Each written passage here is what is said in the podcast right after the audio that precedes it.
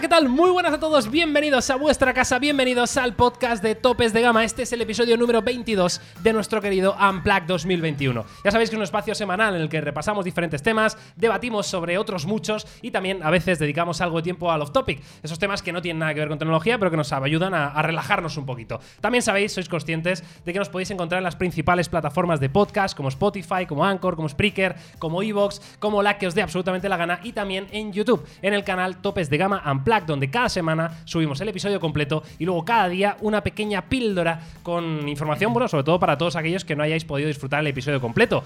Eh, y por supuesto en Twitch, donde cada jueves a las 3 y media de la tarde, 3 y media 4, hacemos este podcast en directo. Así que ahora mismo saludo, aprovecho para saludar a toda esta gente que está en Twitch y a todos aquellos que nos estáis viendo desde YouTube o desde otra plataforma. Hoy es jueves 3 de junio de 2021. Yo soy Miguel García Blas y tengo el placer de saludar a Jaume Laoz y a Antonio Bu. ¿Qué tal? ¿Cómo estáis? Muy bien, aquí estamos. El, el trío Calavera ha vuelto. El Trío el trío irreal. Hoy no, hay, hoy, no hay, hoy no hay holograma. Hoy no hay gente ficticia ni virtual, lo Hoy cual todo- oye, tiene su punto también. Todo de carne y huesos, Miguel. Sí, la verdad que sí. ¿Qué tal? ¿Cómo ha ido la semana? Fenomenal. Muy bien, la verdad que una semana intensita, con muchas cosas. Se vienen más cosas que parece ser. eh, piensas, no, junio, bueno, ahora debería ser un poco más relajado. Pues no, no parece ser que sea tan, tan relajado. Vienen cosas interesantes, mucho producto, especialmente con la presentación de ayer de Huawei, que estos dos señores estuvieron, estuvieron narrando en directo y que yo he podido ver hoy en primera persona, con lo cual, ajetreados, la verdad. Totalmente. Antonio. Sí, la verdad que la semana ha sido ha estado marcada por el tema de Huawei, pero es que vienen un montón de cosas a lo largo de este mes, o sea que muchas ganas de ver todo lo que se va a presentar durante estas semanas. Vale, pues nada, os cuento rápidamente lo que es el menú para hoy, ¿vale? Para que tengáis un poquito claro en la cabeza de lo que vamos a hablar. eh, y luego, como siempre, efeméride, amigos, claro que sí. Pero, eh, mira, os cuento, vamos a, a repasar, evidentemente, todo lo que presentó Huawei ayer, que como decimos, fue uno de los eventos del año, por lo menos para Huawei. Y yo creo que para el resto de fabricantes también, ¿eh? Fue un eventazo en toda regla. Entonces, vamos a debatir un poquito sobre si todo esto que presentó Huawei ayer creemos o no, eh, o cómo lo vemos a futuro, es decir, si va a llegar a Europa, si va a llegar a otros mercados, si esto va a triunfar o se va a quedar en, un buen maquillaje para algo que realmente no tenía base. Eh, en fin, veremos, repasaremos los principales productos, como el reloj, como la tablet, como eh, los monitores estos muy locos. Y luego hay un par de noticias que evidentemente una tiene que ver con el P50, otro tiene que ver con una historia de Samsung y algunos renders filtrados del iPhone 13, ¿vale? Entonces, claro el menú. Eh, ¿Tenéis apetito? Entiendo, porque tenemos mucho tema hoy de lo que hablar, ¿eh? Estoy un poco lleno porque he comido mucho, Está pero un poco bueno, lleno, ¿verdad? mm, Claro. Puedo hablar de lo que tú quieras. Bueno, suerte, va. suerte que me lo has dicho ahora, porque si no, poco más y no me entero. Ya empezamos, exacto. ya poco más y Ahora ya- ya- termino el podcast sin saber de lo que vamos a hablar. Jaume ya tiene claro lo que vamos a hablar, eh, pero antes, como sabéis, pues hay efeméride eh, y la de hoy es la siguiente. Esta web es la web más cutre que. Es una web cutre, pero efectiva, Jaume. O sea, Es tan cutre como, como, la, como, la, como la sección. Ah, pero que lo sacas de una web. to- Claro, claro, sí, claro, o sea, claro, claro. Pensabas que te lo currabas Ah, más. ¿quién se va a currar? Sí, Hay una web que pone Sí. Soy Aries Sí. y, te sale ahí busco, busco en una enciclopedia en papel, no te jode, claro. No, tío, No, no. hostia, no. pero no de una cosa que se llame efemérides, que ponía tecnológicas o algo así, ¿sabes? o sea, fue el primer resultado de Google, tío. Efemérides para podcast topes de gama. Claro, tío, ha sido muy así. Punto com. A ver, eh, tal día como hoy, un 3 de junio de 2009, eh, Microsoft lanzó su exitosísimo buscador Bing.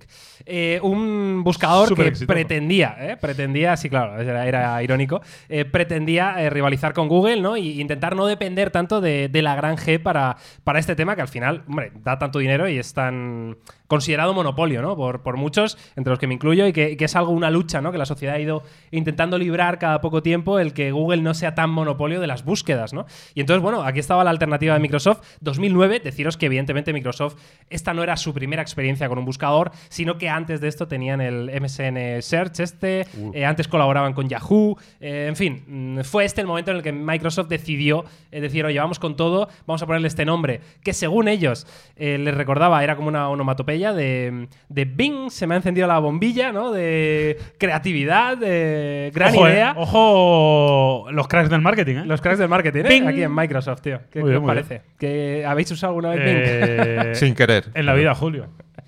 Igual alguna vez por error, pero no, no, no, no mucho. Cuando te sale por defecto en algún lado, ¿no? La verdad que es, es difícil competir contra Google en este sentido. ¿eh? Ha tenido siempre una posición muy dominante. Es verdad que algunos mercados, bueno, obviamente en China, donde están Correcto, sí. capados los, los servicios de Google, pero mm, recuerdo algún país, creo que en Rusia también hay un buscador. Sí, está Yandex. eh, Yandex, ¿no? Que es bastante conocido. Igual que, por ejemplo, Facebook no tiene una posición dominante en Rusia, ¿no? Sino que la red social por. por eh, digamos, más mainstream es Bicontacte, ¿no? O sea, Ru- Rusia es un país también muy particular en ese sentido, pero, pero bueno, la verdad que Bing yo creo que difícil. No, Difícil, no, ¿no? no- no sé si tiene un gran mercado en algún sitio, pero que yo sepa, ¿no? No sé. No sé, a ver, yo no, eh, no lo entiendo. Entonces, como no lo entiendo, tampoco me voy a alargar mucho. eh, básicamente porque no entiendo cómo una empresa de ese calibre no, no es capaz de hacer un buscador que realmente pueda competir. O sea, si no puede Bueno, Microsoft. pero igual va bien. ¿Lo has probado? Que el tema es que nadie lo prueba, Antonio. Igual es, igual es la leche. Igual, es la claro, es bomba. mejor Igual- que Google. Igual empiezas a escribir y ya, ya te, ya te respondo antes de que termine. Lo podemos probar en directo si queréis. Sí, claro. Eh, ahora mismo. eh, vamos a buscar algo en directo con Bing, ¿vale? Bing. La primera vez que alguien usa Bing, a ver. Bing.com, ¿de acuerdo? Estás ahí en Microsoft. Ha buscado Bing en Google. ha tenido que buscar Bing en Google. Espérate que ni siquiera la página está adaptada y no puedo quitar esta historia. Bueno, en fin. No, pero se ve bonito. Vale, vamos a. Sí, se ve muy bonito. Y una de las cosas buenas que tiene Bing es lo de los fondos de pantalla, hasta las imágenes que van recopilando y tal. Tú sí lo conoces, ¿no? ¿eh? Que estaba, sí, yo sí lo conozco. Yo ¿Te, te lo ha contado un amigo o lo usas tú a diario? No, no, a diario no, pero lo he usado bastante. De hecho, tienes el Bing Imágenes que son guapas. Entonces, ¿qué buscamos? Vamos a buscar algo en plan. Buscamos Google en Bing. Buscamos efemérides. Buscamos. efe- A ver si hay mejores efemérides. Oh, buen dato. Efe- efemérides. Efemérides, tecnología. A ver si nos lleva a la misma web, ¿vale? Para podcast. No, para podcast no vamos a Que, poner. que fue, que fue tu primer resultado, ¿verdad? Pin, ahí lo tienes. Bing, resultado. Tío, tiene aquí un banner que no puedo cerrar por algún motivo. ¿no? No- Bueno, en fin. Ya empezamos mal, ¿eh? Empezamos mal. Efemérides, tecnología, abril. Mm, Claro, pero es que estamos estando en junio. Ya. eh, el primer, primer resultado. Igual, igual ya no entiendo por qué no. Mira, segundo resultado, nuestra fantástica web. Ahí lo Bueno, tenemos. Ni tan mal. Ahí lo tenéis, todos los meses colocados por orden, tenemos fechas, series. Madre mía. series geek, ¿queréis ver una serie geek hoy? Eh, The Big Bang Theory, bueno, es que... Madre mía, muy, En fin, eh, muy evidente, ¿no? Muy evidente, demasiado evidente. Bueno, pues ahí está, ¿eh? la efeméride de hoy, evidentemente, eh, el nacimiento de Bing, una plataforma que desde luego no se puede llamar exitosa, pero que habrá que ver cómo evoluciona, ¿no? A lo, largo de los años, pero desde luego eh, fue en 2009, ¿eh? 3 de junio. En fin, eh, nos vamos ya a meter en, en materia, en carnaza, con todo lo que presentó eh, ayer Huawei. Para el que no esté ubicado o haya estado en un búnker encerrado los últimos días, bueno, pues básicamente que sepa que Huawei deci- decidió ayer, día 2 de junio, presentar su nuevo sistema operativo Harmony OS y además acompañarlo de diferentes productos, en este caso de hardware, que iban a utilizar este nuevo sistema operativo. Entonces, vamos a empezar por lo más relevante y lo que da un poquito de entidad a todo este anuncio, que fue precisamente el sistema operativo que decíamos en la presentación, Antonio, que más que un sistema operativo habían presentado un ecosistema. ¿no? Eh, explícanos brevemente las principales características, mientras voy a poner tu vídeo de fondo de, de Topes de Gama Plus, ¿vale? Que Vale, lo tenéis bueno. de ayer. El tema es que Huawei, una de las cosas que hablaba, ¿no? Es que es un sistema en el que llevan trabajando ya bastante tiempo, unos cinco años decían ellos, que bueno, yo creo que eh, la broma era que habían apretado el culo en los últimos dos, básicamente. Pero que, bueno, a lo que han llegado es que es más que un sistema operativo, es casi un ecosistema, porque al final es un sistema operativo que vale para todo, o sea, vale para eh, móviles, tablets, relojes, teles, vale para cualquier cosa. Y la gracia es que todo lo que encontrabas en una de las plataformas, pues te lo puedes llevar a cualquiera de las otras, ¿no? Dando una flexibilidad pues que no habíamos visto hasta ahora, por lo, por lo menos yo. Sí, el concepto yo creo que está como muy bien desarrollado y es lo que todos esperábamos, ¿no? Que Harm- Harmony OS también un sistema operativo que nace en el 2021, bueno, en el 2021. O sea, obviamente llevan tiempo trabajando en él, pero realmente que sea un poco realidad, lo estamos viendo ahora. Hasta ahora no habíamos visto prácticamente nada. Pues yo creo que es verdad que tiene la gran ventaja de que nace en un contexto muy distinto en el que nacieron el resto de sistemas operativos. Es decir, cuando nació Android, eh, solo había teléfonos móviles y porque se lo estaban inventando en aquel momento. Cuando nació iOS, pues más de lo mismo, ¿no? Luego se han ido añadiendo muchos eh, dispositivos inteligentes, incluso IoT, ¿no? Que es algo muy habitual en los Sí. días que corren. Con lo cual tienen la gran ventaja de iniciar desde cero, entre comillas, porque luego podemos hablar de si esto está basado en Android o no, pero arrancar desde cero y hacer algo pensado para cualquiera de los muchos dispositivos que a día de hoy necesitan un sistema operativo inteligente. Yo creo que es más que evidente que este sistema operativo tiene una base enorme eh, de Android. Eh, aunque luego, evidentemente, Huawei ha, tomado ese código que es público, que es para todo el mundo, y bueno, ha añadido ciertas cosas, entre ellas, cosas muy bien seleccionadas y sobre todo que tienen un impacto muy directo en la vida de las personas. ¿no? Eh, ya no es solo que funcione mejor, que funcione peor, sino es algo en lo que no estábamos acostumbrados. Es- esa sensación de ecosistema real, de decir, ya no solo mi teléfono con mi tele, con mi altavoz, con mis auriculares, con mi tablet, sino que también es mi frigorífico, es mi horno, es mi coche, es absolutamente todo objeto conectado que existe está bien eh, desarrollado, bien vinculado a este sistema operativo y nos presenta este concepto nuevo de los super devices, ¿no? estos super dispositivos que no eran otra cosa que varios dispositivos unidos Eh, y es a través de ese widget que hemos visto, ¿no? que eran como unas burbujitas eh, y todos los dispositivos iban orbitando alrededor del del centro, ¿no? De la principal, que era evidentemente nuestro smartphone. Bueno, pues simplemente arrastrando esas burbujitas a, tu smartphone, pues ibas haciendo conexiones instantáneas, mágicas casi, eh, con todos los objetos de la casa, que desde luego es algo que a este nivel no habíamos visto nunca. No, la verdad que yo creo que es el, el nivel de integración siguiente, ¿no? Dicho esto, a mí me sigue, no sé si os parece a vosotros, me sigue pareciendo que está como bien hecho, en el sentido de que es como muy fácil de interactuar con él, de todos los dispositivos y tal, pero como que sigue sin ser tan mágico como lo hubiera hecho, por ejemplo, Apple, ¿no? En el sentido de, eh, no sé, la interfaz, de la experiencia, no sé, yo veo algo ahí que termina sin terminar de encajarme. Creo que tiene casi un punto estético más que otra cosa, más que de funcionalidad. Probable. Pero hay Sí, algo a mí ser. que... eh, A ver, puede, puede ser, ¿no? O sea, puede ser que puedan mejorarse, por supuesto, pero yo creo que han dado ese primer paso. Ahora, dicho esto, también, eh, ya más allá del hype de ayer, porque la presentación, la verdad que te lo pintan todo muy bien, ¿no? Y siempre que tú ves, cuando un fabricante te presenta algo, lo ves desde ese punto de vista idílico, desde el que te lo venden, que te dicen, mira, es que tu vida es maravillosa porque vas a poder hacer las fotos de cuando haces triatlón justo después de ir a Las Vegas y hacer un viaje sobre el cañón.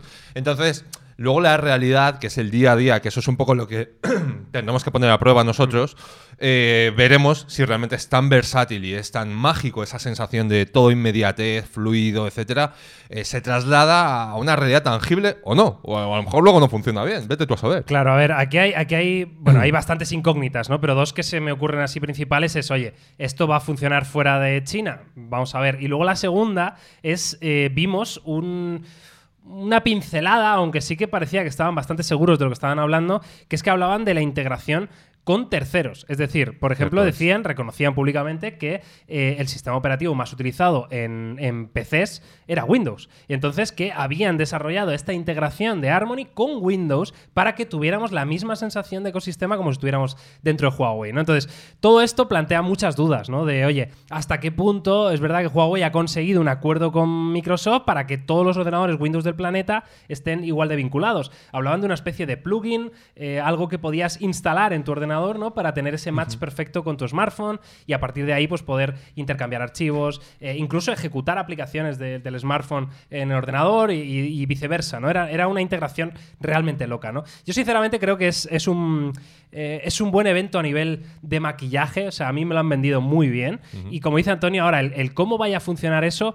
Pues hombre, ahí ya plantea más dudas. Sobre todo, la pregunta que os quiero lanzar es la que he dicho hace un momento. Eh, ¿Creéis que esto fuera de China no te digo inmediato, pero va a llegar en plan bien, tal y como lo vimos en el evento? No lo sé. Yo lo que sí te voy a decir, eh, no, tengo ni idea, honestamente. Eh, lo que sí te voy a decir es lo que ha dicho Huawei en el, en el evento de hoy. Que le han preguntado por, cuál es la estrategia en Europa, cuál es la situación en Europa, o qué, qué ven ellos, y su respuesta ha sido muy tajante. Al menos esta ha sido su respuesta pública. ¿eh? Yo no sé lo que pensaban en sus cabecitas cada uno luego cuando está en su casa. Pero su respuesta ha sido, vamos a muerte en Europa, tenemos no sé cuántos miles de empleados contratados en Europa, hemos invertido no sé cuántos miles de millones en I +D, vamos a full. O sea, eso de que nos vamos a retirar, de que no, ya no tenemos mercado, de que vamos a recular, parece ser que es lo último en lo que están pensando. Parece ser que quieren morir con las botas puestas y que a pesar de que Europa es un mercado complicado para ellos debido al, al, al ban, al, al baneo de, de Estados Unidos que obviamente les afecta mucho, ellos quieren seguir aquí, eh, siguen trabajando en App Gallery, siguen eh, trabajando en los Huawei Mobile Services, siguen trabajando en Harmony OS. Es decir, es como que se quieren montar todo por su cuenta. Ahora mi gran pregunta es, esto sin Google Maps, sin Gmail, sin WhatsApp, sin Facebook y sin Instagram, ¿qué?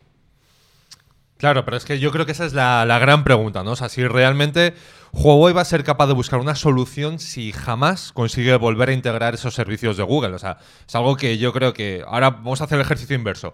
Vamos a imaginar que todo lo que presentaron ayer más el P50 viene con los servicios de Google. O sea, lo petaría. O sea, yo creo Claro, que eso... sí, ahí, seguro, ahí yo seguro. creo que estamos de acuerdo Claro. en que, de hecho, no es que lo petarían, es que sería el, el principal rival a batir. O sea, ya, ya no es que eh, llegando último se igualaran, no, no es que superarían a la competencia sin ninguna duda. Claro, o sea, yo creo que ahí está un poco la, la cuestión, ¿no? El- ¿Son capaces de encontrar ese valor añadido o no? Porque está claro que esa parte es fundamental. Entonces, eh, yo no me imagino Apple, si el día de mañana renuncia a Instagram, a Google Maps, a no sé qué, a tal y cual, me cuesta mucho imaginarme Apple a un nivel al que está el día de hoy, por ejemplo. Entonces entiendo que a Huawei le va a costar. Eh, no obstante, hombre, yo doy por hecho que van a por todo. Sí, sí, o sea, yo creo que van a por todo. Habrá cosas que se quedarán por el camino, igual que pasa en todos los fabricantes.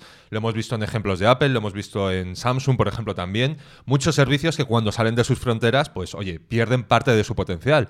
Pero aún así siguen siendo alternativas interesantes. Entonces, bueno, vamos a darles un poquito de tiempo, porque hoy es el día uno, ¿no?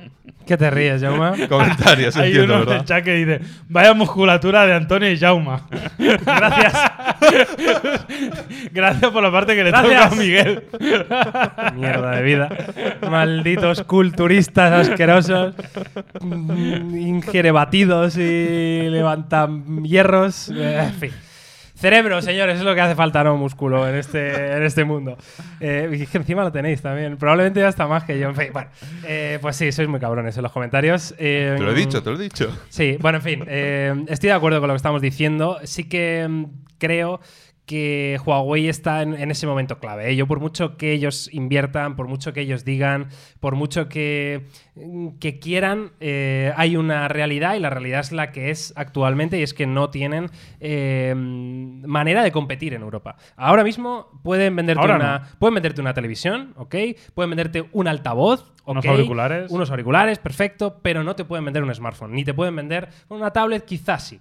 Bueno, pero un smartphone no te lo pueden vender. Entonces, hasta que no se solucione esto, yo creo que Huawei eh, ha dado un paso adelante muy grande, pero ahora tiene un trabajo durísimo, que es una de las lecturas que yo saco de, ese teaser que hacen mm, de- del P50, ¿no? Que dicen, oye, no tenemos eh, fecha de lanzamiento ahora, eh, no podemos daros más información porque nos estamos encontrando con muchos problemas y queremos ver o descubrir cuál es la manera de hacer que este producto tan increíble os llegue, ¿no? Y eso significa, eh, oye, de momento seguimos sin servicios de Google, entonces ¿para qué vamos a gastarnos una un pastizal en una campaña de marketing si es que nadie nos va a comprar el producto, ¿no? Entonces, ah, yo sí, si están esperando, entiendo que un hilo de esperanza tienen.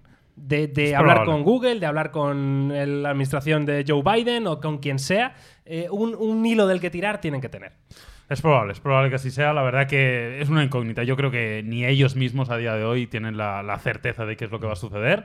Pero, pero bueno, su estrategia es seguir así y mientras tanto van desarrollando su ecosistema. ¿Su ecosistema puede llegar a ser lo suficiente sostenible como para ser único y no depender de nadie más? Pues se me antoja muy difícil, sobre todo por lo que decíamos, la compatibilidad con algunas aplicaciones, ¿no? Y, eh, pero bueno, no lo sé. Eh, está claro que ellos saben más que nosotros y, y al menos de cara a de cara al público, eh, su mensaje es muy claro de que ellos van a continuar aquí, se van a esforzar más que nunca y casi, no, no lo han dicho con esta palabra, pero casi un poco como duplico mi apuesta, ¿no? Hacen un all-in y van, ¿no? van fuerte con eso, así que no lo sé, la verdad. No, hombre, a ver, totalmente de acuerdo con lo que dice Jauma también. O sea, pienso que, que- ¿qué, qué situación le daría a Huawei decir, no, no, eh, aquí vamos a ir con, con mesura. ¿no? O sea, yo entiendo que si están, están y van a intentar aparentar que están para ir a por todas, aunque realmente no sea así el caso. Ahora, ¿cómo se van a resolver la situación de los servicios de Google? Yo es que ya personalmente ya desconozco en qué punto está todo realmente. Es decir, yo entiendo que el ban sigue y, y ya está. Y mientras siga, pues tampoco tiene mucho más recorrido la película. Claro, el tema es que eh, ayer vimos durante el evento eh, cómo Huawei presentaba eh, una familia de tablets, de las cuales dos de las tres llevaban procesador Qualcomm, que es una empresa americana, estadounidense, con la que supuestamente no podrían tener negocio, ¿no? Entonces, Es que no está tan claro, porque No sé. por ejemplo los portátiles vienen con Windows, no tiene ningún problema también. tampoco, ¿sabes? O sea, hay, hay como una especie de lagunas legales. está un poco raro. Claro, es una situación muy extraña, ¿no? Yo creo que en líneas generales todo lo que tiene ahora mismo Huawei. Ahora, también te digo, eh, yo era, o yo soy de, la- de los de la postura de a mí no me importa esperar el P50 si va a venir con los servicios de Google, pero oye, el año va pasando, entramos No, ya en la segunda mitad del año Y amigos, que aquí tendrá que haber un evento, una presentación, una fecha de lanzamiento, distribución, que es que a lo mejor esto llega, si llega, pues muy tarde.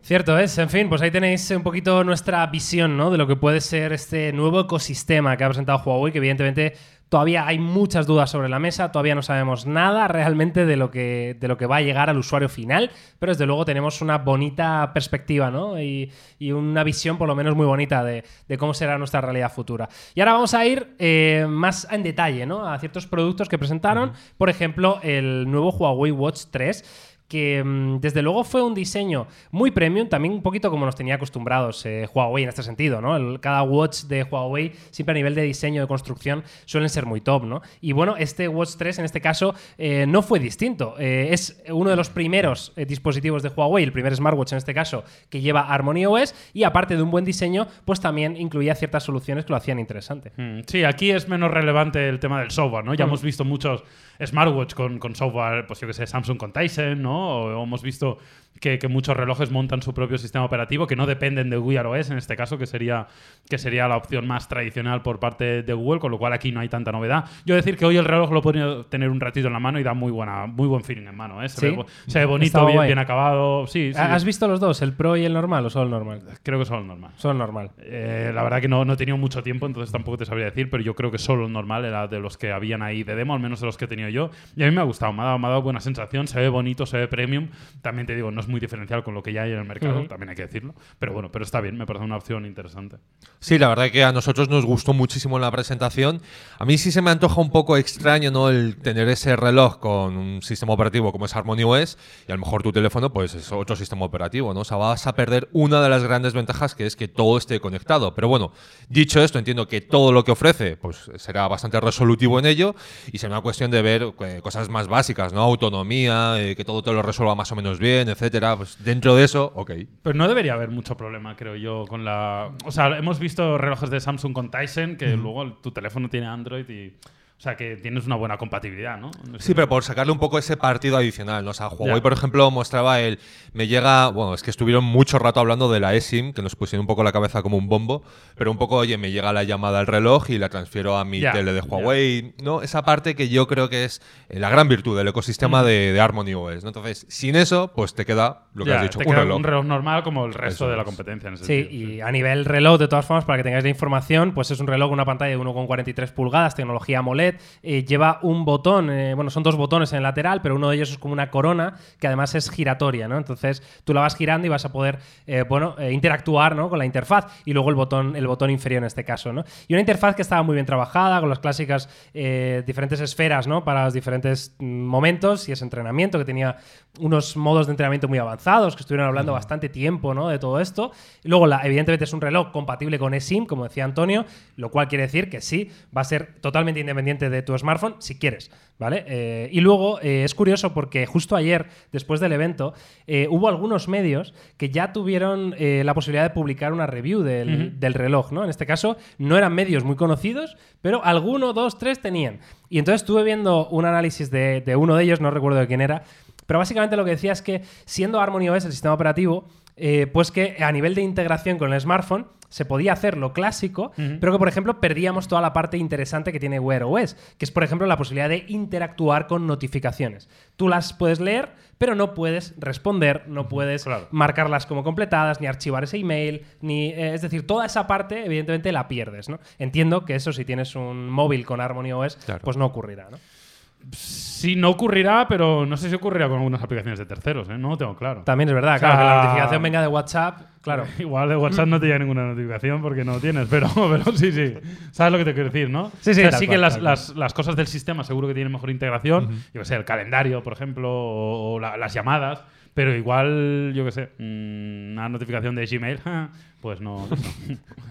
De, ¿Sabes, no? de Huawei Mate. A ver, es que es una limitación demasiado grande, ¿no? O sea, yo creo que al final. Es que lo- el uso que le has descrito me recuerda casi más a una pulsera de actividad que a un reloj inteligente. Entonces, eh, los precios que habíamos hablado ayer eran 300 y pico euros, el, creo que era el más básico, el, Sí. el 3, y el Pro ya se iba a una cantidad considerable, a 400 y algo euros. Yo no me imagino a alguien gastándose ese dinero por algo que está limitado, por lo menos ahora mismo. La ventaja es que tiene más batería que lo que tendría un- uno compatible con Wear OS. Es decir, si También. tuvieras el, el equivalente, por ejemplo, con Wear OS, tendrías un día de batería y aquí creo que tenías 3-4 días de batería. ¿no? Esto- bueno, según De- dijeron ellos, de- 14 sí, días. sí, Ah, sí, 14, iba- vale, vale. iba hasta Según dijeron 14 ellos. en Vale, teoría. vale, sí, Lo que vale, pasa pero- que Es la versión no- Pro en este caso tenía un GPS como de doble canal o algo así que era como más preciso y sí que ahí dijeron una autonomía entre 6 y 11 días dependiendo Al de, final de tu no hay diferencia con otros wearables antiguos de Huawei que ya eran eso, que eran ya mm, relojes inteligentes de 300 y pico euros que tenían sus limitaciones en la interacción con, con notificaciones y que tenían mucha batería. O sea que en ese sentido no ha cambiado mucho la película.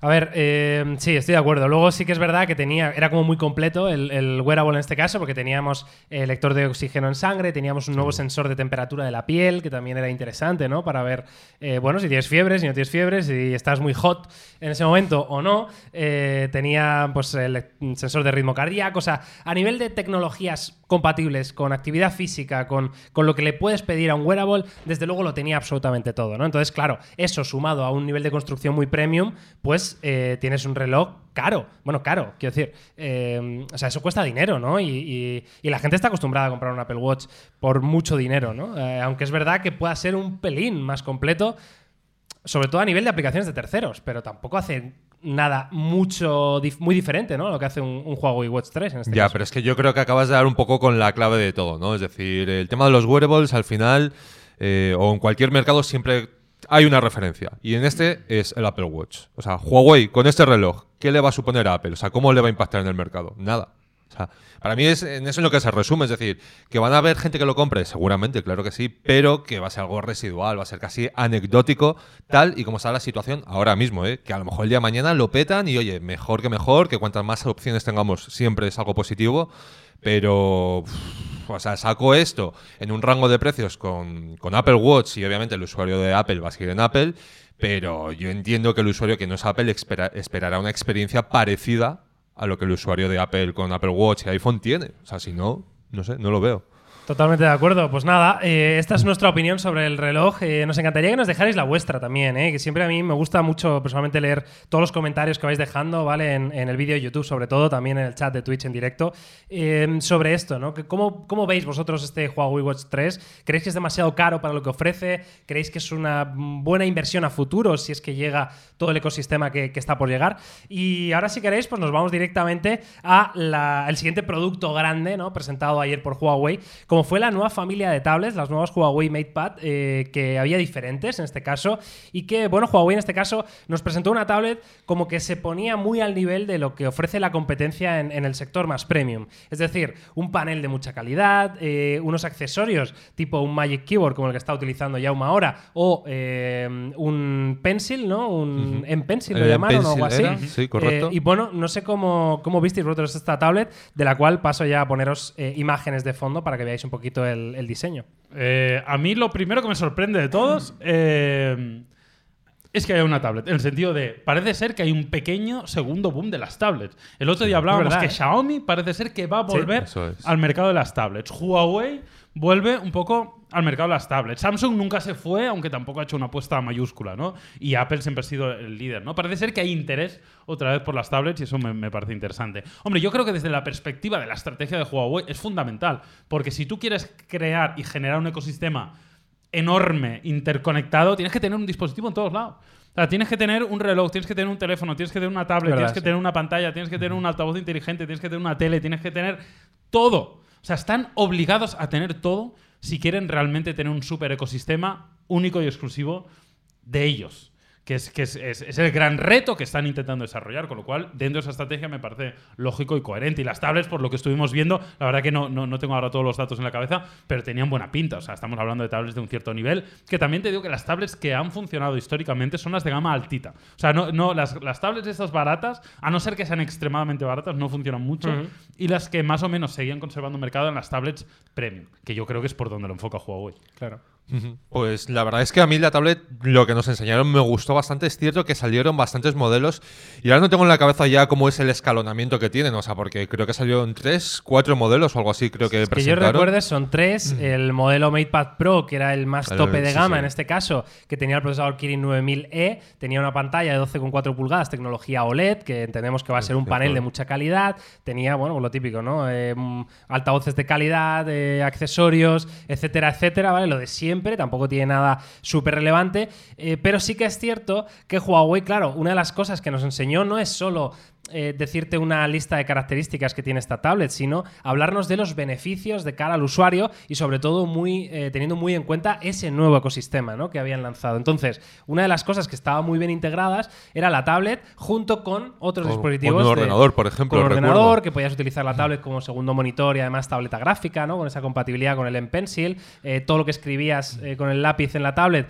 pues aparecía directamente en el ordenador. Podías pasarte, por ejemplo, el programa de edición de tu ordenador con Windows, que esto es muy loco. O sea, tú estabas editando con Adobe Premiere en Windows eh, y lo tenías vinculado a la tablet, arrastrabas con el ratón el Premiere a tu Sí, sí. tablet, te llevabas la tablet y seguías editando eh, con controles táctiles. Es decir, a nivel de ese ecosistema, desde luego estas tablets tenían mucha, muy buena pinta. Aparte de que luego Antonio Huawei le dio un- una vuelta de tuerca a lo que es la interfaz, ¿no? Sí, bueno, en la interfaz sí que hablaban un poco de, de intentar saltar ese- esa barrera que existe de, oye, una tablet es una colección de iconos, ¿no? El seguir apostando por una experiencia más cercana a lo mejor a lo que es un ordenador o una cosa más híbrida, algo pues que ya hemos visto que han intentado fabricantes como Microsoft en este caso con Windows 8 y cosas de ese estilo, pero que parece que nadie da todavía con, con la tecla, ¿no? De cómo realmente hacer que esa experiencia tablet pues pueda sustituir un ordenador que se controle de forma táctil y que además integre periféricos del palo de el teclado, los lápices y demás, ¿no? Pues parece que nadie ha dado con la tecla.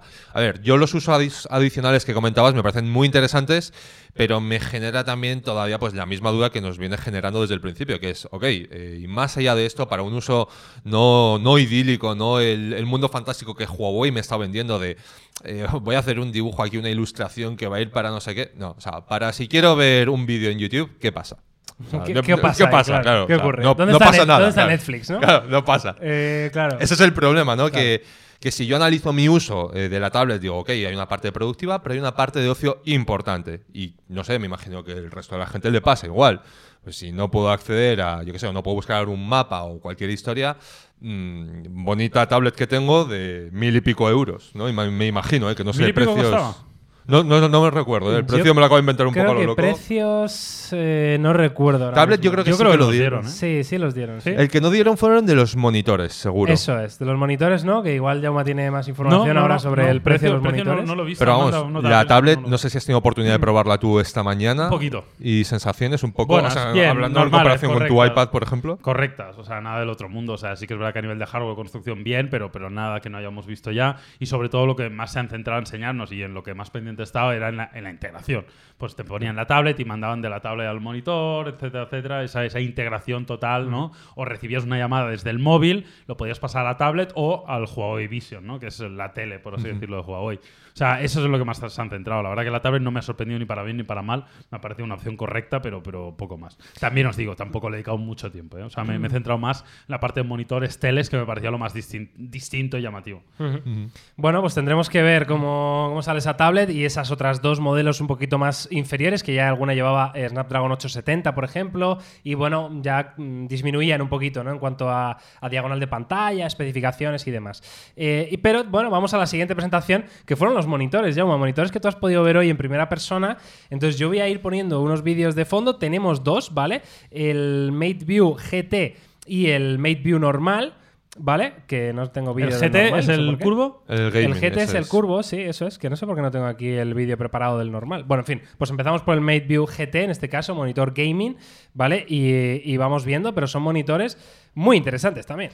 Sí, muy buena pinta. La verdad que me, me ha gustado mucho las impresiones que hemos tenido en, en primera persona. También te digo que me ha gustado más el normal que el GT, en el sentido, no por nada, ¿eh? O sea, sino porque el GT, bueno, está muy enfocado al gaming, obviamente. Tenía una tasa de respuesta muy alta, no recuerdo ahora exactamente. 165 Sí. hercios. 165 hercios, eh, evidentemente la curva que te ayuda, bueno, pues a tener una sensación de integración muy buena. Estaban ahí algunas demos con algunos juegos para que pudiéramos probarlo y la verdad que me ha gustado mucho. Es verdad que la zona precisamente donde estaba el GT creo que era peor porque daba muchos reflejos, entonces no sé hasta qué punto es que es un panel con, que, que tiene más reflejos o simplemente que la zona donde estaba expuesto era peor de cara a la iluminación, que también puede ser, con lo cual esto habrá que probarlo en- con tranquilidad, pero sí que daba muy buen feeling, especialmente como producto gaming, que es, eh, insisto, la orientación clara, clara que tiene. La construcción mola, va asociado como una especie de barra de sonido Sí. que la verdad que se, se escuchaba dentro del contexto donde lo puedes escuchar muy bien, muy rotundo. Eso me ha gustado bastante. ¿eh? Qué guay. Esa, esa, esa dualidad con esa especie de barra de sonido inferior y tal, creo que le queda Que muy también bien. tenía como una barrita, eh, un slider, ¿no? Encima de la barra de sonido para ir Claro. controlando el brillo, o sea, el Efe- volumen y todo esto, ¿no? Efectivamente. Y la otra, el otro monitor también tiene un panel táctil en la parte inferior. Es debajo, ¿no? Exacto. Pero, pero esa integración me ha gustado mucho y luego. eh,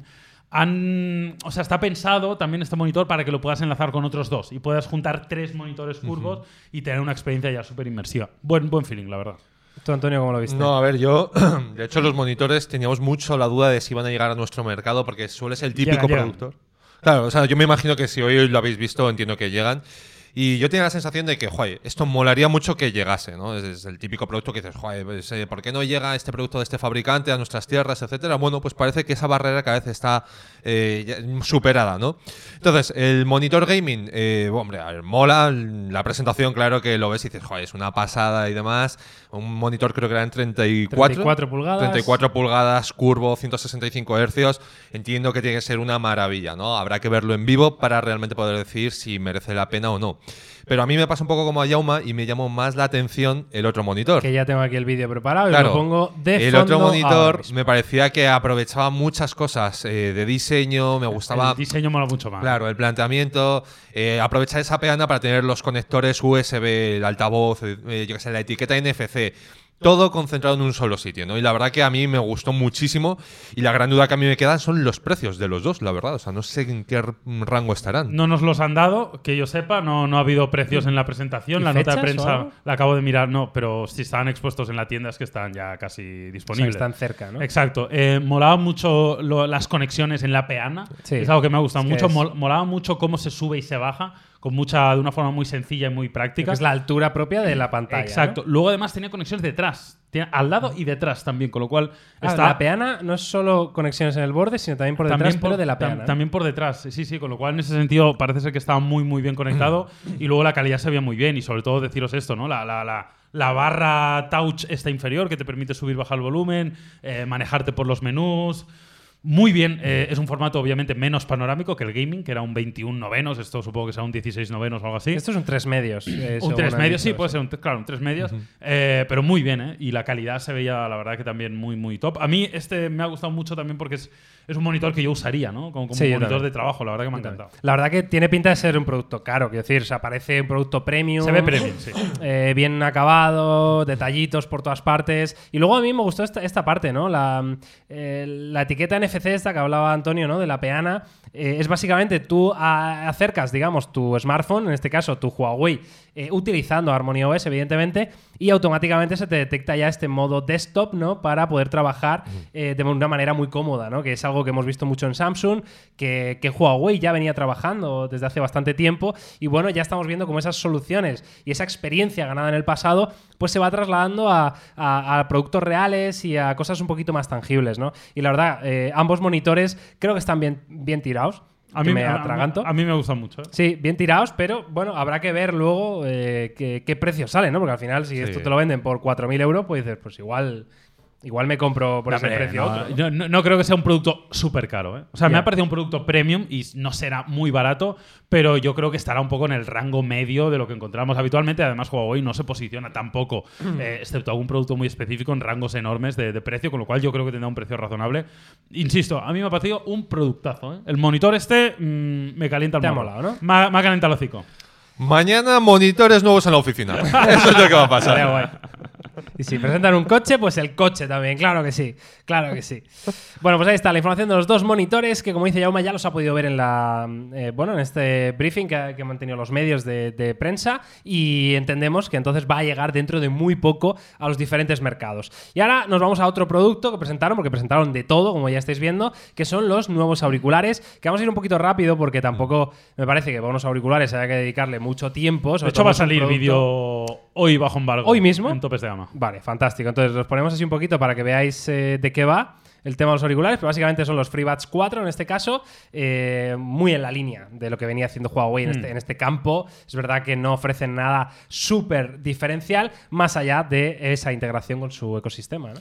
Sí, eh, yo la verdad que no, no, no te voy a hablar mucho de los auriculares porque como sabía que ya los habían probado Carlos eh, y estaban bajo embargo, es que no he hecho ni caso. O sea, cuando hablando de los auriculares me he puesto con Instagram ahí, ¿sabes? O sea, no he hecho ni puñetero caso a los auriculares sabiendo que ya iba a haber un vídeo en topes de gama hablando de ellos, así que probablemente vosotros que estuviste en la presentación pues tenéis más datos, pero sí que los he visto en persona y, y muy continuista con el diseño que está haciendo Eso es. que me gusta. También hay que decir que me gusta. O sea, caja redondita, bien de tamaño, se ve bien fabricado, o sea que. Sí, bueno, yo creo que esto tampoco tiene, tiene mucha más historia, ¿no? Por lo menos con lo que hemos visto, yo creo que sin haberlos probado tampoco podemos dar una opinión mucho más extensa. Entonces, bueno, lo que habéis comentado, un diseño muy continuista y que yo entiendo que si les ha funcionado bien esta fórmula hasta ahora, pues oye, ¿para qué cambiarla si realmente la novedad va por otro lado en realidad? Entonces, bueno, vamos a ver qué tal la review y a ver qué nos cuenta Carlos. Dicho esto, también eh, cada vez soy más partidario de los auriculares que no tienen palito. ¿Que no tienen? Palito. Ah, pa- vale. Esto, eh, ¿dónde leí yo el otro día? Eh, creo que fue con unos auriculares que no sé si ya podemos hablar de ellos, Jauma. Eh, hoy, hoy salen también. Hoy sale, pero no sabemos la hora. Hasta las 6 de la tarde no podemos hablar de ellos. Vale, pues ok, entonces da igual, eh, porque hay muchos otros ejemplos. Entonces, eran unos auriculares. Por ejemplo, los Galaxy Buds Pro. Claro, los hay de palito, como los AirPods, o eh, como los Galaxy Buds que tenemos Plus aquí mismo. o Pro, por ejemplo. Eso es, que son un botón, es decir, no cuelga nada, ¿no? O Y- como esos Pixel Buds que probamos hace un año. Eso es. Entonces, eh, es curioso porque uno de estos fabricantes que decidió hacer este diseño de los buds, es decir, el, de, el del botón, hablaba de que eh, con nuestros auriculares te puedes poner pendientes. Y dije, ¿what? O sea, como que no había caído en, en la movida de tener un palito colgando cuando tienes pendientes en la oreja, ¿sabes? O sea, como que tiene que ser incómodo porque a lo mejor se te queda justo por encima el auricular, ¿no? El palito que cae. Y dije, hostia, tiene sentido, ¿no? A O ver, sea, yo no creo sé. que no, ¿no? O sea, yo creo que no tiene ningún sentido lo que estás diciendo. Hombre, yo juraría que he visto gente con los AirPods. Yo también. Y pendientes, claro. Entiendo que te los Alguno habrá. moverás ¿no? Claro, o para sea, un lado o para el yo otro. creo que sea una cuestión logística de no, es que me tengo que levantar media hora antes para colocarme el pendiente y los AirPods. O sea, no, no, no, pero creo que, que, te sea de queden ese como, palo. como fuera de lugar, ¿no? Porque tengas un pendiente en medio y te quede pues más separado de la oreja de lo que debería. ¿No? Yo Ese creo que de estás buscando problemas donde no los hay. O sea, te lo digo ya. A ver, yo lo que veo es que aquí ninguno lleva un pendiente. Entonces, mm, va- habláis como de no, no, a mí no me pasaría eso. Igual llevas toda la Eh, oreja con cuatro pendientes y te cagas en la madre es de que quien tú- inventó tú los palitos. tampoco, no estás en tesitura de afirmar. Precisamente yo lo que hago, como no lo sé, es ponerme en- Empatizar. en empatizar. Eso es, con gente que lleva pendientes. ¿Está? Vale, sea como fuere, lleves o no lleves pendiente, yo simplemente defiendo que. que Que te ha molado el diseño. Que, que me, Que me te mola gusta, me, gusta el diseño de los que no tienen palito también. O sea, ¿Pero debo por qué? decirlo. O sea, no... no- estéticamente. O sea, no, no, Ah, hablo, no bueno. hablo de funcionalidad. O sea, funcionalidad no tiene ninguna. Simplemente que estéticamente. De de hecho, te diría que a nivel ergonómico son mejor los de palito porque te permite Sí. cogerlos por el palito. Pero a nivel de estético, me parece que quedan mejor los que no tienen palito. Y, Voy, voy y- a ir haciendo una encuesta de este y tema, ¿eh? muchas veces O sea, los que no en tienen real. palito, al ser como más achatados, tienen más superficie táctil o como más. Mm, ¿Sabes? Sí, puede ser, ¿no? Para controlarlos y demás, Claro. dices. Bueno, yo la verdad que no, o sea, nunca me había planteado este dilema, ni los problemas de la gente con pendientes, ni nada por esto, entonces puede que sea un insensible, pero bueno, que al final lo que se resume para mí es más cuestiones de autonomía, conectividad, calidad, que entiendo que volviendo un poco al tema, que esto que ha presentado Huawei pues lo cumple, independientemente de su diseño con palito o no, y de la encuesta absurda que está haciendo Miguel. O Estoy sea, haciendo una encuesta, eh, claro que sí, en directo, porque quiero saber la opinión ¿Le de has la contado gente. a Jauma que hacemos hacer lo de las quinielas esas? Sí, podemos hacer ya ¿Qué las quiniela? quinielas, tío. ¿Qué quiniela? eh, podemos hacer que la gente apueste. O sea, podemos convertir Eh. esto en un casino. Bueno. Te lo digo ya. Bueno, eso lo dejamos si queréis para cuando terminemos el, el podcast. Sí, Entonces ya nos bien. ponemos con el gambling, si os parece bien, ¿vale? Me parece estupendo. Totalmente de acuerdo. Bueno, eh, he lanzado una encuesta ahora mismo para saber un poquito la opinión de la gente. Si tú estás viendo este vídeo después, pues oye, puedes dejarnos tu opinión. ¿Prefieres estos auriculares con palito o los prefieres eh, con botón? Eh, y mientras la gente contesta, que les he dado ahí un minutillo para que, para que voten, pues eh, nos vamos a ir a una de las presentaciones gatillazo, ¿no? Podríamos decir, ¿no? El, el te lo presento pero no, te enseño un poquito pero me escondo, te doy algo de información pero en realidad no te doy nada, que fue evidentemente el Huawei P50 y P50 Pro, del que Huawei al final del evento casi, eh, prácticamente cuando ya te estaban contando la chapa esa de agradecimientos, en plan que, eh, que- que la energía estaba bajando, ¿no? La gente se estaba yendo, dijo, bueno, ya que estamos... Ahí tenéis un pequeño vídeo de, de los P50 que desde luego eh, no hicieron otra cosa más que confirmar evidentemente ese diseño que habíamos visto filtrado en más de una ocasión con esos dos grandes módulos de cámara y acabo de ver que acaban de empatar el, 25-25. el Team Palito y el Team Botón acaban de empatar a 50%, o sea que Qué grande. Ok, pues nada. eh, Bueno, pues P50. sí, unos P50 que, hombre, ya im- eh, imaginábamos al principio de la presentación que no iban a presentar. Eh, entendíamos que eso iba a ser un evento aparte. Dicho esto, también es verdad que llevamos semanas ya hablando de filtraciones, con lo cual no pueden estar muy lejanos en el tiempo. Y que nos dejaron ver, sobre todo con esta imagen, ¿no? que es la que yo creo que ha encabezado todas las portadas y que se ha llevado todos los flashes, que es esta imagen de la parte trasera de, esta serie P50. No sabemos si es el Pro o no, yo entiendo que sí, probablemente. Que con un sensor de cámara loquísimo en la parte inferior, varios sensores en la parte superior, un diseño que parece como un curvo, ¿no? Parece ser que es como bastante ergonómico y que, que bueno, que no nos han dicho mucho, hay que reconocer, pero que ya hemos desvelado un diseño que por otro lado ya se había filtrado.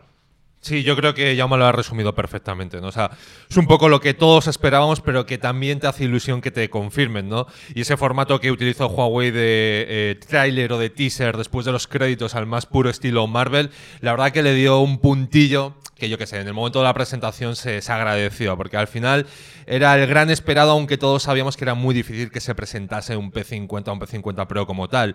Eh, lo que os decía un poco antes, yo es que personalmente lo que veo es que se nos echa el tiempo encima y que, que si no lo sacan ya, eh, va a ser un teléfono que no va a tener casi vida útil en el mercado. Entonces, mm, quiero pensar de verdad que si viene este teléfono, eh, venga con esos servicios de Google y entonces hablaremos de otras cosas. Sí, a ver, lo que está claro, hay, hay dos detalles para mí más o menos importantes. Uno es que mantienen ese acuerdo con Leica, ¿no? A pesar de, de todo lo que se podría rumorear. Incluso eh, hemos hablado en este podcast de algún rumor de que eh, con lo mal que le está yendo a Huawei en este campo de los smartphones, pues que Leica podría traspasar ¿no? su acuerdo con Huawei a otro fabricante, ¿no? En este caso Xiaomi habló, o, sí. o uno de estos, ¿no? Entonces, bueno, vemos ahí cómo se reafirma, ¿no? Del, del pequeño teaser de 30 segundos que mostraron, la marca Leica se veía en grande, ¿no? O sea, como que querían destacar precisamente este, este acuerdo. ¿Por qué? Porque además estos P50, como siempre ha sido la familia P a lo largo de los años, eh, tienen pinta de que a nivel fotográfico Seguro. iban a suponer un gran paso adelante para la industria de teléfonos móviles. Y me consta y pongo la mano al fuego de que probablemente sea así, ¿no? O sea, es verdad que no tenemos lo que imaginábamos al principio, ¿no? De aquel aquellos Sí. sensores gigantes, ¿no? Escondidos en esas esferas. Bueno, el de es abajo sí, cierto. ¿no? Bueno, el de abajo se ve más grande, pero, pero no es- no Ya, sabemos no, si no es es todo el, Claro, no todo es el- todo el claro. cráter. Eso Claro, es. No es todo el edificio. Eso es, no sabemos si es apariencia, ¿no? De, bueno, vamos a hacer a- que esto parezca muy grande y realmente no lo es. Pero en cualquier caso, sí que creo que van a ir un paso más allá. Bien, porque tengan un sensor más grande de lo normal, que ya hemos visto algún teléfono eh, de Sharp, me parece que fue, el Aquos R6, que llevaba sensor de una pulgada, por ejemplo. Eh, hemos visto cosas interesantes. También parece, ¿no? Por lo que nos han enseñado, que se ve ahí que si la Tierra, que si el espacio, que iba a tener a nivel de zoom eh, ¿no? Pues ese periscopio también mejor trabajado, porque además Huawei es de los fabricantes que mejor trabaja el zoom eh, Sí, este sí. a largo alcance, ¿no? Entonces, en fin, yo creo que era un, eh, es un dispositivo muy interesante y sobre todo deciros, por si acaso estáis buscando información, que lo que dijo Huawei es que no tenían fecha de lanzamiento y que estaban intentando llevar este teléfono a la gente, bueno, sorteando todas mal- las dificultades posibles. Es un mal mensaje, también te lo digo. Sí, O sea, es un mal mensaje que dar. O sea, no sabemos cuándo lo vamos a lanzar y estamos intentando. Es un mensaje que De- no suena bien. vamos. O sea, lamentablemente no suena bien. Ojalá pronto lo puedan presentar. Eh, sea como sea la situación, porque al final tenemos que recordar que estos teléfonos en China sí se pueden vender. Y se pueden Eso vender es. muy bien, porque ahí no afecta apenas el, el, el, el ban de Google. pero ¿no? a Huawei le debe afectar, porque si no lo hubiera presentado y no, no, que, hasta que- luego. que le afecta seguro. Hombre, le afecta, vamos, mercado americano a tomar por saco, mercado europeo a tomar por saco. O sea, pero en China no. O sea, que, que el teléfono, vamos, lo pueden desarrollar en el mismo, en el mismo sentido, ¿no? Y bueno, ya sabemos, la línea que sigue siempre la serie P es fotografía y diseño. Siempre han sido sus dos pilares, mientras que la serie Mate se centra más en la tecnología pura. Así que, bueno, veremos a ver. Yo deseando verlo, la verdad. Sí, yo creo que si lo sacasen en el mercado chino y optasen por una estrategia rollo Xiaomi con las diferentes rooms de los diferentes territorios, tampoco pasaría nada. Es decir, si realmente hay una posibilidad de que el software cambie eh, de aquí a mm, tres meses, por ejemplo, y lo sacan ahora, pues, chico, lo has sacado, eh, competirás en tu mercado y en otros mercados ya veremos, porque es que no me da la sensación de que están buscando la solución perfecta cuando a lo mejor no llega nunca, ¿no? Entonces va a ser un poco una pena. Yo creo que va a llegar y va a cumplir muy bien en esos ámbitos que hablabais de fotografía y demás. Pero se nos va a quedar ahí una sensación de decir, bueno, pero es que a lo mejor para cuando tú llegues estamos hablando de, mm, me lo invento, un S22 o estamos hablando ya de otras cosas que mm, no va a haber tanto gap. ¿no? A ver, aquí la cosa es, eh, claro, está, está esa parte de la historia o está la parte de la historia de, oye, ¿y si en un mes y medio tienen un acuerdo con Google? Es decir, eh, ¿Tú crees que están haciendo tiempo? entiendo que van por ahí los tiros. Entiendo que van por ahí los tiros, porque resolver cuestiones para poder hacer llegar este producto al máximo número de personas posible. ¿y si no lo yo solo entiendo Google, Google, Google, Google, Google, Google. O sea, es que no entiendo otra cosa. ¿no? ¿Sabes? O sea, Pero, claro, que ¿y si si no, no? ¿qué, qué, ¿a qué esperas si no es eso? No lo sé, no lo No, sé. claro, o sea, o sea- COVID, yo qué sé. No, COVID. Bueno, sí que es verdad que, que esto lo hemos hablado también, Sí. que ahora mismo hay una escasez de chips eh, que ocurre en todos los sectores Sí, sí, tecnológicos todo, del, todo. del mundo, ¿vale? Que es así y es real y ocurre, ¿no? Pero bueno, en este caso no creo que los chips sean el, el No, yo, entiendo que va por donde dice Miguel, ¿eh? pero ya te digo, no me pare- o sea, no, no O sea, vería si el problema. Si, en- de- si en el 1 de agosto te presentan el P50 Pro con servicios de Google y con Harmony. Sí, eh, sí, yo, yo voy ahí. No, pero vas a ir. O sea, Jaume va por los monitores. Claro. ¡Vamos! Pero en Voy ese- con Jauma a la tienda de Huawei, va él con un monitor en cada brazo y ahí con el P50. Pero me Haciéndole refiero, fotos. ¿considerarías entonces que esta decisión de esperar eh, hubiera sido la correcta? Yo creo que daría igual si tienen capacidad de lanzarlo y lo empiezan a comercializar ya en el mercado chino. O sea, vale, entiendo que pierde el factor del hype y la expectación y, y todo el rollo, pero es que a lo mejor ese momento no llega nunca, si es que ese es el problema. O sea, si me dijeses, es que están ahí acercando posturas, está ahí ya a punto de ficharle. Ok, vale, pero es que a lo mejor se están haciendo aquí pajas mentales en Huawei y Google está diciendo, mira, mm, que no me comas la cabeza. O sea, déjame en paz. Veo con App Gallery. Sundar. Sundar, amigo Sundar. Bueno, pues eh, ahí está. Esta es la información ¿eh? que tenemos del P50 y, y lo que no es información también, que es opinión, como ya sabéis, aquí en Topes de Gama. Y ahora nos quedan dos, eh, dos noticias ahora sí que no tienen que ver con Huawei, que esto es un Muy milagro bien. hoy, ¿eh? Bueno. Esto es un milagro después de todo, pero sí, eh, yo quería traeros un poquito de, de variedad, como siempre, a este podcast. Y una noticia que me ha sorprendido, eh, es verdad que ya la teníamos en el ojo, en el punto de mira desde hace un tiempo, eh, pero bueno, ahora se ha hecho como más palpable. Y es la siguiente. Samsung podría presentar un nuevo asistente virtual llamado Sam y tener la carita que estáis viendo ya en imágenes, amigos. Vaya carusa tiene, ¿eh? Una carusa. ojos. Ojitos, pero es que mira, mira esta imagen, ¿eh? Mira esta imagen y dime, y dime, hola, soy tu Sam. ¿Eh? Eh, ¿Qué? ¿Qué pasa aquí? Pero bueno, eh, no, entiendo la, no entiendo la imagen. O sea, es, eh, Yo no entiendo nada, o sea, no, no sé la imagen ni. o sea Sam. eh, Claro, o sea- ¿Para qué vienes? Claro. ¿Cuál Bueno, es tu función, Sam? Cada ¿Para uno, qué, has sido, ¿Para qué has sido programada? Cada uno para lo que considere, pero ¿Pero es- esto qué es? ¿Un asistente? Es un asistente ¿Pero por qué virtual. se pone así? ¿Pero por qué hace eso? ¡Sam! porque se está haciendo un selfie contigo. A ver, eh, la cosa ¿Pero es. qué pretende? Eh, venga, ¿Qué, estás, ¿Qué estás pretendiendo? ¿Qué insinúas? DJ Co, ¿qué insinúas? Sam, a ver. eh, desde luego, lo, que tengo- lo primero que tengo que decir es que Sam es, Es muchísimo. para el mercado otaku, dicen. Totalmente. Eh, lo primero que tengo que decir es que Sam es muchísimo mejor nombre que Bixby a todas, todas. O sea, Sam de Samsung sí, sí. es fantástico. Sí, sí. Y no Es sé cómo no habéis cambiado ya lo de Bixby por esto. ¿Vale? Eso para empezar. Ah, Sam de Samsung. Claro, tío. O sea, por favor, es maravilloso. O sea. Ahora cae. Pues tiene sentido. Claro, ¿eh? tiene todo el sentido del mundo. Está bien o sea, hilado, ¿eh? Por favor, eh, Bixby, mm, buenas tardes, gracias por venir, pero eh, vamos a dar paso a algo más interesante, ¿no? Y luego, eh, entiendo que es un Bixby, pero evidentemente con ese punto de juego al final. ¿Pero porque por qué no le deja ponen de cara? ser- Claro, es eso, es, es ponerle cara. Pero eh, saldrá una cara cuando diga Sam, abre el calendario. Claro, la idea, la idea es esta, ¿no? Que Samsung lo que está desarrollando son eh, reacciones, eh, eh, lenguaje corporal y todo esto para que Sam parezca muy real, ¿no? En este caso, aunque evidentemente se ve que es, que es cartoon, ¿no? Que es como. eh, claro. O sea, no, no lo han querido hacer Qué fotorrealista. perspicaz eres. Claro. Ah, hostia, Miguel, ¿eh? Qué, No, pero qué que- titán. Que podían haberlo dado ese, ese cartoon, no toque de, sabía. de fotorrealismo o darle esta imagen de que se vea claramente que es otaku. poco- Que es otaku, ¿no? Con los ojos Claro. un poco A so- ver, sobredimensionados. Yo, yo no lo entiendo, o sea, no estoy entendiendo nada de esto. Es decir, ¿para qué le quieren poner? Es que me está recordando al clip de Windows. O sea, ¿qué necesidad tengo de tener una imagen de un asistente? Es que no, no lo veo. O sea, A ver, es que verdad no lo que, entiendo. si. ¿pero cuántos hay- dibujos hay? Bueno, Pero, porque pero, pero ¿qué le han hecho? ¿Qué le han hecho a Sam? Le han hecho un bug. Sam, Sam en Disney, próxima película, ¿eh? Ahí lo tenéis, ¿eh? Eh, las aventuras de Sam. Eh, el caso es que yo por una parte veo lógico, el, porque hay gente como yo que tiene una barrera mental a hablar con un asistente de voz porque lo veo como muy absurdo y me siento raro. O sea, Pero, ¿Te parece mejor hablarle a eso? bueno, a si un veo, dibujo. que hay, si veo que hay una reacción por su parte de alguna manera, eh, pues Está- igual Está hablando el que ha hecho un baile sexy y tiene un clip, ¿eh? O sea, también tened cuidado lo que, lo que valoráis cada uno.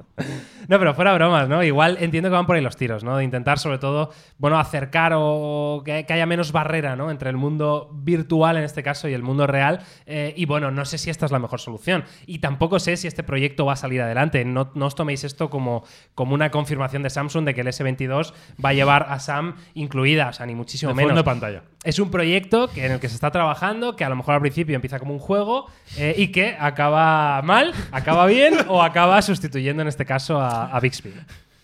No es que, claro, vais. Me estaba imaginando ya los OnlyFans de Sam. Claro. O sea, lo de acaba mal ha sonado a y Sam se echó a perder. Todo, ¿sabes? todo. O sea, muñecos rotos, Sam. O sea, Sam se ha dado a las drogas. Qué miradita, ¿eh? Qué miradita, ¿eh? Madre mía. ¿Qué opinas, Madre Sauma? Llama, deja de decir tonterías. Yo ¿Qué ya opinas de pasaría de esta noticia, creo, creo que no se puede sacar más de esto. Honestamente. Pues bien, pues nada, hemos dejado ahí sobre la mesa a Sam, ¿vale? La, la waifu otaku de Samsung para los próximos S22. No sabemos ¿eh? lo que va a salir de aquí. En cualquier caso, que sepáis como información real que Samsung está desarrollando esto, ¿vale? Este asistente virtual con estas reacciones humanas, eh, bueno, humanas, eh, o por lo menos animadas, ¿no? No Podríamos tienen otra cosa que hacer, ¿eh? No podían estar desarrollando la carga rápida. Sí, están con esto, ¿eh? Están con esta movida, ¿eh? están con la lluvia, ¿eh, están, literal. están con la lluvia. Bueno, va, y vamos con la última noticia eh, de este Unplugged, de este episodio número 22. Y toca hablar un poquito de la manzana mordida, amigos y amigos, amigos y amigas. Y es, eh, bueno, esta filtración que ha habido de los iPhone 13 y iPhone 13 Pro, que no dejan de ser otra cosa como los archivos CAT, que son como eh, los renders ¿no? en 3D que, se manejan de estos nuevos dispositivos, de los cuales pues, nos dan una información bastante veraz de lo que podemos ver en estos dispositivos, aunque evidentemente le falta toda esa capa por encima de construcción, de materiales y demás. ¿no? Entonces, en cualquier caso, sí que confirma bastantes de las cosas que veníamos rumoreando, como por ejemplo ese notch más pequeño gracias a ubicar el, el auricular en la parte superior del marco ¿no? y dejando debajo justo los sensores para el Face ID, lo cual está muy bien. Y también eh, nos ha confirmado algunas otras cosas, como por ejemplo eh, el módulo de cámara que ahora va a estar en formato diagonal, ¿no? por lo menos para los, la variante que solo tiene dos sensores, en este caso el iPhone 13 normal. ¿no? Bueno, sí, la verdad es que cosas esperables. eh, no es tampoco un cambio muy disruptivo, ¿eh? porque hemos dicho el notch es más pequeño, sí, pero sigue siendo uno de los notch más grandes de la actualidad. Eh, y el cambio, bueno, en la parte trasera, en el diseño de la parte trasera no me parece especialmente eh, destacable. Bueno, todo lo que tenga, todo lo que sea un iPhone, siempre hay que hablar de él y es relevante, pero no sé, a mí me dice poco de momento lo que he visto. Sí, yo reconozco que así visto en frío, pues dices, ok, pues ya está, eh, habéis hecho esto un poquito más pequeño y las cámaras me las habéis movido ligeramente. Pero también soy consciente de que cuando llegue el señor Apple en su evento de septiembre, octubre o cuando toque y diga, mira, esto es un iPhone 13, o sea, la, ex- la expectación ya va a ser brutal en ese momento, ¿no? Entiendo que este año el cambio de diseño será menor, ¿no? Por todo lo que se está filtrando, pero bueno, eh, parece que mm, da igual, o sea, da igual cómo lo hagan, da igual lo que hagan, eh, funciona.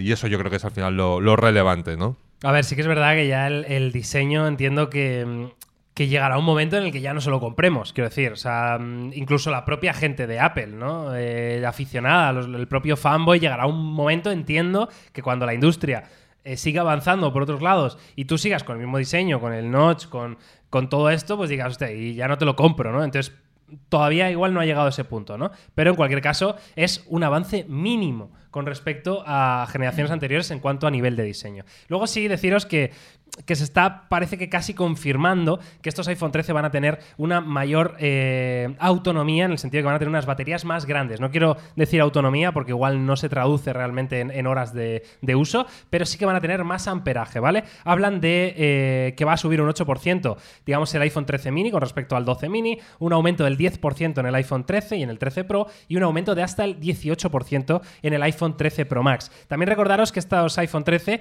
bueno, van a llegar esta, van a llevar con esta pantalla eh, ProMotion o LTPO también de tecnología eh, OLED y tasa de refresco variable con 120 Hz de tasa de refresco que evidentemente se irá adaptando eh, según lo que esté mostrando en pantalla, pero que todo esto eh, lo que quiero decir es que va a gastar más batería, ¿no? Entonces, por eso tiene sentido que en estos iPhone tengamos ese ligero aumento en, en miliamperios. ¿no? Sí, todo el sentido del mundo. Al final, los iPhones, si algo hacen bien, es que hacen una muy buena gestión energética. Al final, son los teléfonos con menos amperaje de batería y con las baterías más pequeñas, y aún ya sí son de los que duran más, ¿no? O sea, que en ese sentido, veremos a ver cómo le puede afectar esta pantalla, pero al final, yo creo que no es ni siquiera cuestión de la pantalla, es una cuestión de que hace tan buena gestión digamos, de los procesos internos gracias al software, que es lo que hace que, que dure más, porque a día de hoy los, los paneles de los iPhone consumen algo parecido a lo que consumirá cualquier otro panel de cualquier otro dispositivo y aún así consiguen con mucho menos amperaje tener mucha más batería, así que yo creo que esto en línea general serán buenas noticias.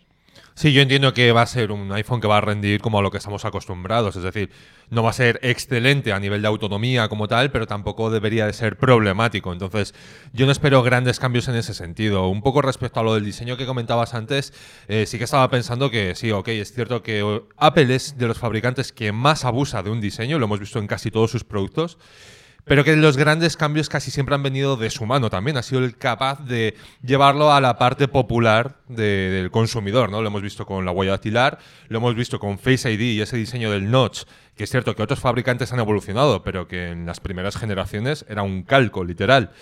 Y que creo que cuando llegue ese momento de saturación, eh, será Apple el que diga, ok, pues vamos a hacer esto, o hemos trabajado en esto durante estos años y ahora lo sacamos. Entonces, bueno, esa parte de diseño, a lo mejor Apple no es tan tan innovador, es cierto que ya no tiene tanta distancia con sus competidores, o incluso está atrás, las cosas como son.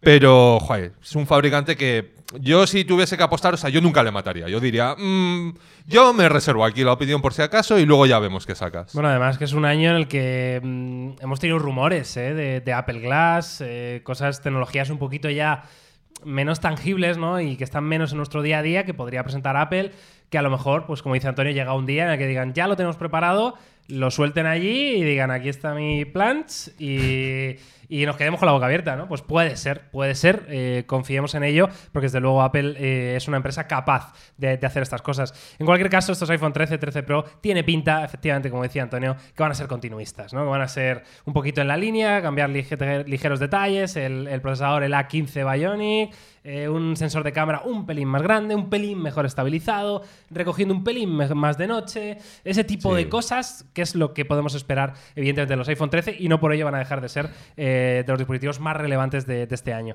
Así que nada, hasta aquí nuestro episodio 22 de este Unplugged. Fenómeno. Fenómeno. Muy bien. ¿Qué ¿eh? tal? Todo bien, todo correcto. ¿Todo correcto? Sí, muy bien. ¿Quieres hablar del Kun Agüero? Eh, Uh. no, no, no, no, porque nos vamos de hora. Vale. Porque ya yo cerraría el podcast y nos quedamos cinco minutos interactuando con la audiencia de Twitch. Vale, me parece bien. Me parece bien. ya que está en directo, se lo han ganado. Se lo han ganado, estoy de acuerdo. Pues nada, eh, finalizamos podcast, como digo. Un placer estar aquí eh, una semana más. Ya sabéis que tenéis el episodio completo en todas las plataformas que os dé la gana. Y luego cada día os vamos subiendo esa pequeña parte. ¿eh? Así que nada, nos vemos, nos oímos la semana que viene con mucho más. Gracias, Jauma. Gracias, Antonio. Gracias, Miguel, gracias. A ti.